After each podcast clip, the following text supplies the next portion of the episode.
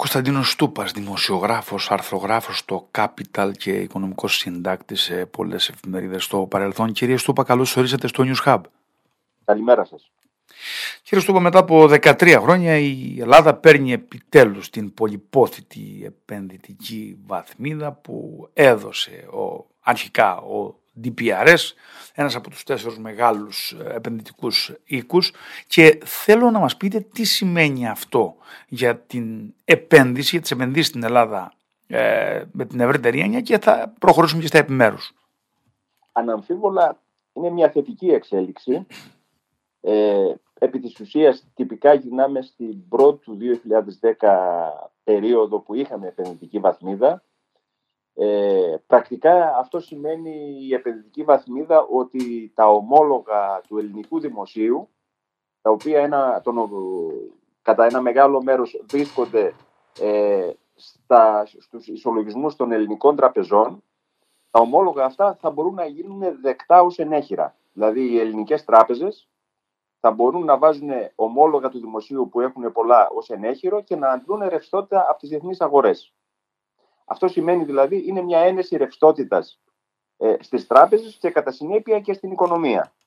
Ε, περισσότερη ρευστότητα σημαίνει ότι η δυνατότητα για χαμηλότερα επιτόκια, με βάση πάντα το σημείο αναφοράς τα βασικά επιτόκια που διαμορφώνονται κάθε φορά, ε, θα έχουν δηλαδή την ευκαιρία, τη δυνατότητα οι τράπεζες και, και ρευστότητα να έχουν και επιτόκια ανταγωνιστικότερα να διαμορφώσουν.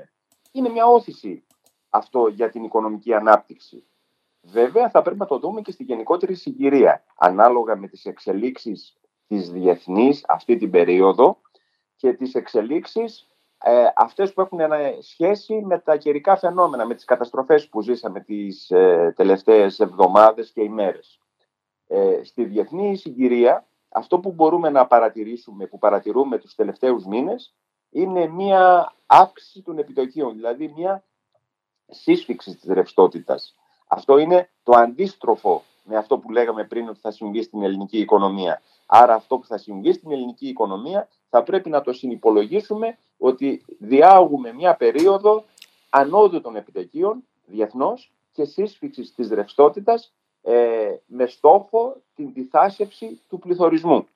Θα, θα δούμε και λίγο αργότερα στη συζήτησή μας πώς επηρεάζουν οι διεθνείς εξελίξεις ε, την εγχώρια πραγματικότητα εδώ στην οικονομία, αλλά ε, ήθελα να μας ε, πείτε για το πώς η κυβέρνηση η κυβέρνηση πάνω υπολογίζει ότι το χρέος θα μειωθεί στο 162% του ΑΕΠ μέσα στο, μέσα στο 2023. Ε, η ερώτηση είναι θα μπορέσει να κρατήσει τους ε, ανάλογους δημοσιονομικούς κανόνες που προβλέπονται μετά από ε, αυτές τις ε, μεγάλες καταστροφές που είχαμε, δηλαδή πλημμύρες και πυρκαγιές. Πιστεύω ότι σήμερα νομίζω ο Πρωθυπουργός θα συναντηθεί με την Ούρσουλα Φόντερ Λάιεν για, προκειμένου να συζητήσουν για πόρους σε σχέση με τις ε, καταστροφές που γίνανε. Ε, θεωρώ πολύ πιθανό ότι ένα μεγάλο μέρος των καταστραφών και των ενισχύσεων ε, θα αναπληρωθούν από κοινοτικούς πόρους. Ε, αυτή τη στιγμή με βάση τα, τα στοιχεία που υπήρχαν ο προϋπολογισμός ε, εκτελούνταν στην ε, κατεύθυνση του να είναι πλεονασματικός, να γίνει πλεονασματικός.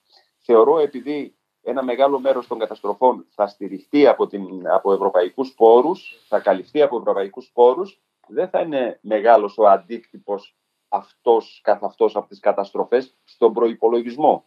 Θα είναι όμως μεγάλος ο, αντίστροφος, ε, ο, ο αντίκτυπος ε, σε σχέση ενδεχομένως με τις πληθωριστικές πιέσεις. Τους τελευταίους ε, μήνες, ενώ είδαμε τις τιμές της ενέργειας να αποκλιμακώνονται, παρατηρούμε στο μέτωπο του πληθωρισμού επιμονή στον πληθωρισμό των τροφίμων.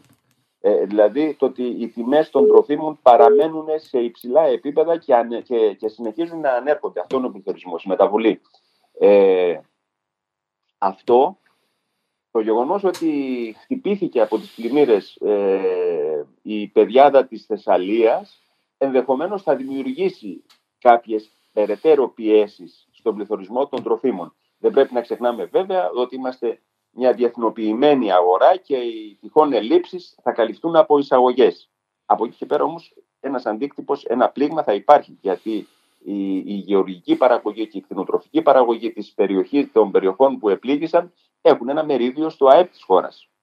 Δεν ε, είμαστε σε θέση να υπολογίσουμε ακριβώς ποιες είναι αυτή τη στιγμή, ποιες θα είναι οι συνέπειες, αλλά κάποιες συνέπειες σίγουρα θα υπάρξουν. Το να ανατρέψουν τώρα τον προϋπολογισμό και την πορεία της χώρας χωρίς να υπάρξουν άλλες διεθνείς εξελίξεις δυσμενείς, δεν το βλέπω δυνατό. Ναι, ε, τώρα μας αναλύσετε λίγο το πρακτικό κομμάτι όσον αφορά τα οικονομικά.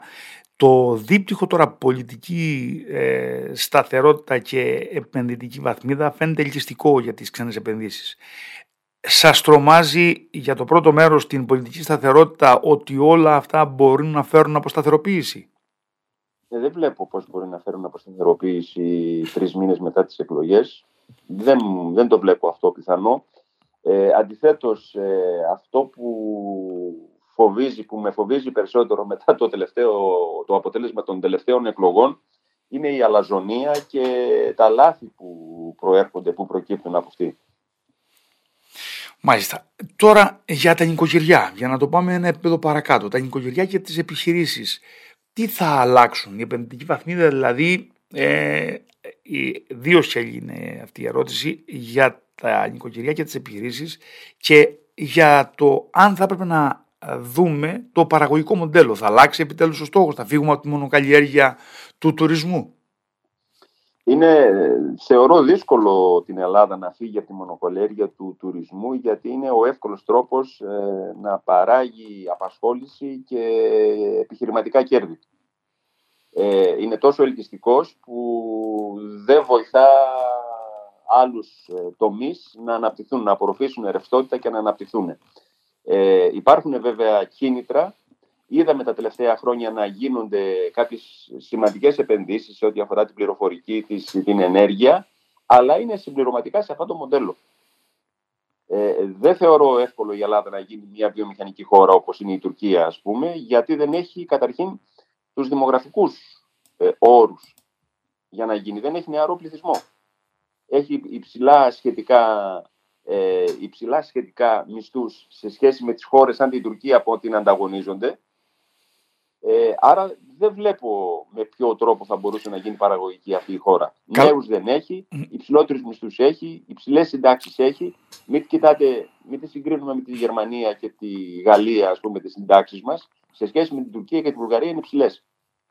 Ε, καλά, σίγουρα ε, δεν λέμε ότι αυτό το πράγμα μπορεί να αλλάξει από τη μια στιγμή στην άλλη, αλλά και μετά από τα, τα αποτελέσματα που άφησε ο κορονοϊός που είναι τροφή για σκέψη όσον αφορά ε, μια έστω μερική αυτάρκεια που έδειξε ας πούμε ότι τελικά το να μην παράγεις τίποτα στη χώρα σου αλλά να τα κάνεις όλα εισαγωγή αυτό σε μια τέτοια δύσκολη συγκυρία είναι κάτι πολύ δύσκολο. Νομίζω ότι άφησε ένα μήνυμα που τουλάχιστον ε, όσοι είναι σε κυρίες θέσεις πρέπει να το δούνε και να αλλάξει στροφή ε, ενδεχομένως με, ένα, με, ένα, με μια ακτίνα χρόνου.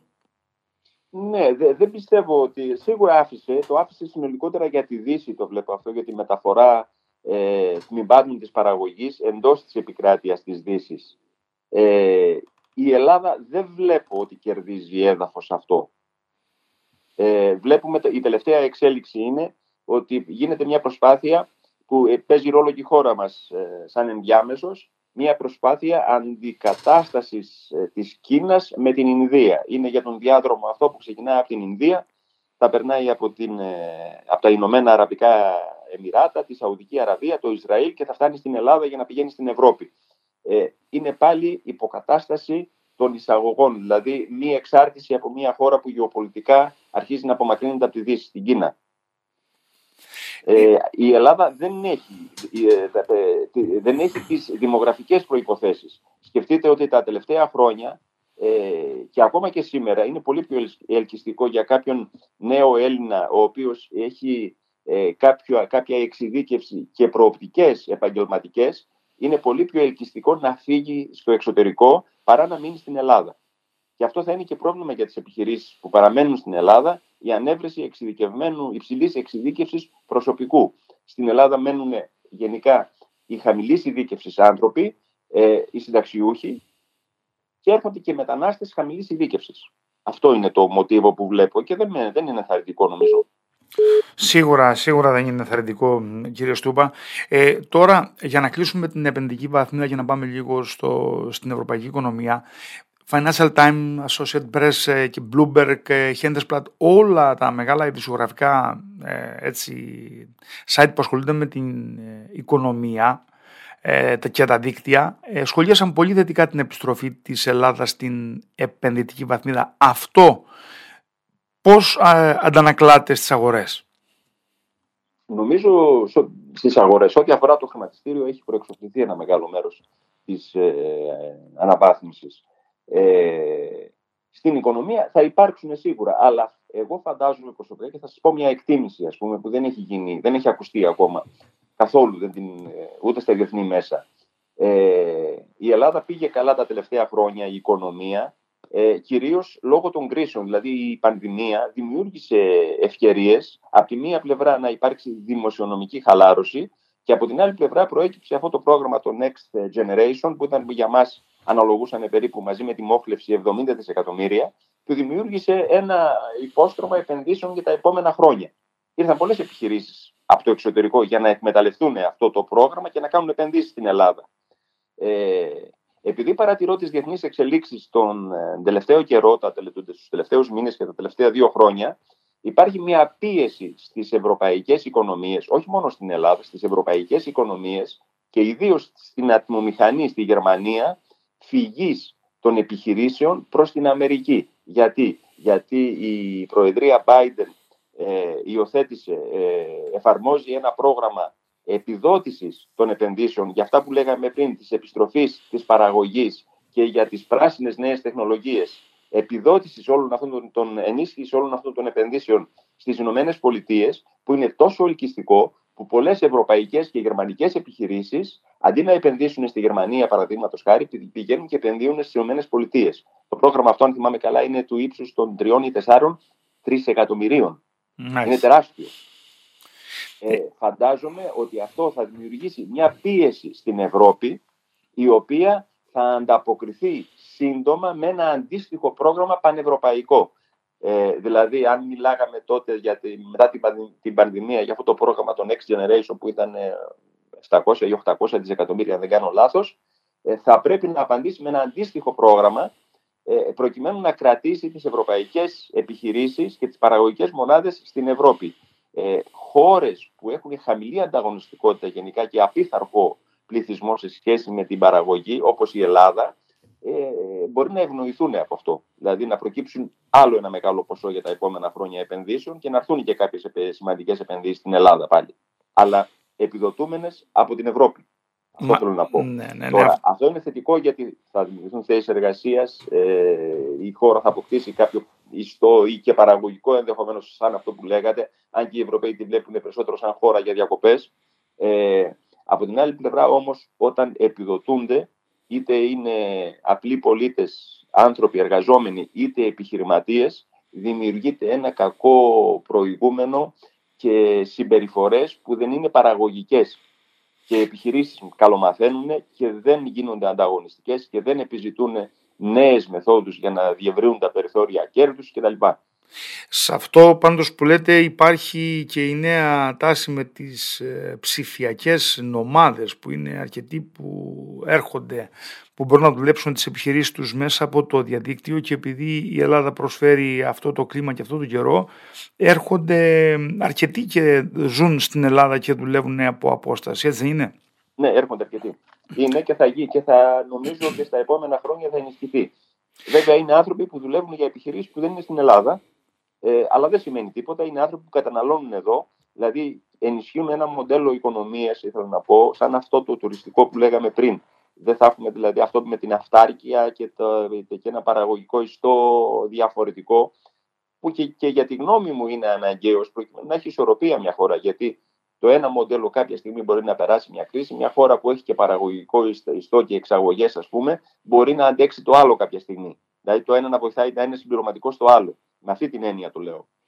Ε, Ιδιαίτερο τώρα στον ε, αγροτοκτηνοτροφικό τομέα που ε, υπάρχει, υπάρχουν οι προϋποθέσεις νομίζω επειδή είπατε για υψηλής εξειδίκευσης πριν. Εν πάση περιπτώσει, για να κλείνοντας, θέλω να μας πείτε το εξής. Δεν είναι λίγες φωνές που ε, εκτιμούν ότι η ευρωπαϊκή οικονομία. Να, ε, ναι. να σας πω κάτι για τον άγρορο το διατροφικό που μου ναι, ναι, ναι, ναι. το θίξατε. Ε, θεωρώ ότι το μεγαλύτερο πρόβλημα του τομέα αυτού στην Ελλάδα είναι η μικρή ιδιοκτησία. Ε, για να υπάρχουν ε, ανταγωνιστικές, ε, να είναι ανταγωνιστικά τα προϊόντα και να, υπάρχουν, να μπορούν να, να βγουν στις διεθνείς αγορές, χρειάζονται μεγάλες οικονομίες κλίμακας. Ε, η Ελλάδα είναι μια πανσπερμία μικρών ιδιοκτησιών που το πολύ πολύ να φτιάξουν ένα μικρό προϊόν που θα μπορούσε να πάει σε δύο-τρία καταστήματα. Έτυχε μία φορά να βρεθώ πριν από χρόνια στη Γερμανία ε, και συζητούσα με κάποιον ε, παραγωγό, ε, ο οποίος προσπαθούσε να βάλει τα κρασιά του σε μια ευρωπαϊκή αλυσίδα σούπερ μάρκετ. Ε, όταν του είπαν, τα δοκιμάσανε και ήταν καλής ποιότητας κρασιά και σε, σε τιμή καλή, του είπαν ότι ωραία, ε, θέλουμε τουλάχιστον 5 εκατομμύρια φιάλες για να, να τα βάλουμε στο, στα, στην αλυσίδα μας και να ξέρουμε ότι αυτός που θα του αρέσει θα το πάρει μια φορά και θα του αρέσει, θα έρθει και τον επόμενο μήνα να το βρει ε, ο παραγωγός είχε 200.000 ε, φιάλες το χρόνο παραγωγή. Ε, ήταν μικρή. Δηλαδή πάει κανείς στην ΕΜΕΑ και βρίσκει 70-80 εινοποιεία, ε, τα οποία όλα μαζί παράγουν 5-10 εκατομμύρια φιάλες. Ε, θέλω να πω λοιπόν υπάρχει μια πολυδιάσπαση στην αγροτική παραγωγή στην, ε, που δεν βοηθάει τις ελληνικές επιχειρήσεις να βγαίνουν προς τα έξω με την ιδιαιτερότητα ή τη μοναδικότητα του προϊόντος όπως ας πούμε συμβαίνει στο Βελβεντό που το 90% του... του, του είναι πολύ μικρά αυτά για να γίνουν ναι. αισθητά στο εξωτερικό ισοζύγιο. Μάλιστα. Είναι, πολύ, είναι, πολύ, μικρές, είναι πολύ μικρές οι ποσότητες. Ναι, ναι, Σκεφτείτε ότι οι εξαγωγές κρασιών της Ελλάδας που υποτίθεται ότι είναι χώρα μεσογειακή και τα τελευταία χρόνια υπάρχουν καλής ποιότητας κρασιά. Δεν ξεπερνάνε τα 100 εκατομμύρια. Μάλιστα.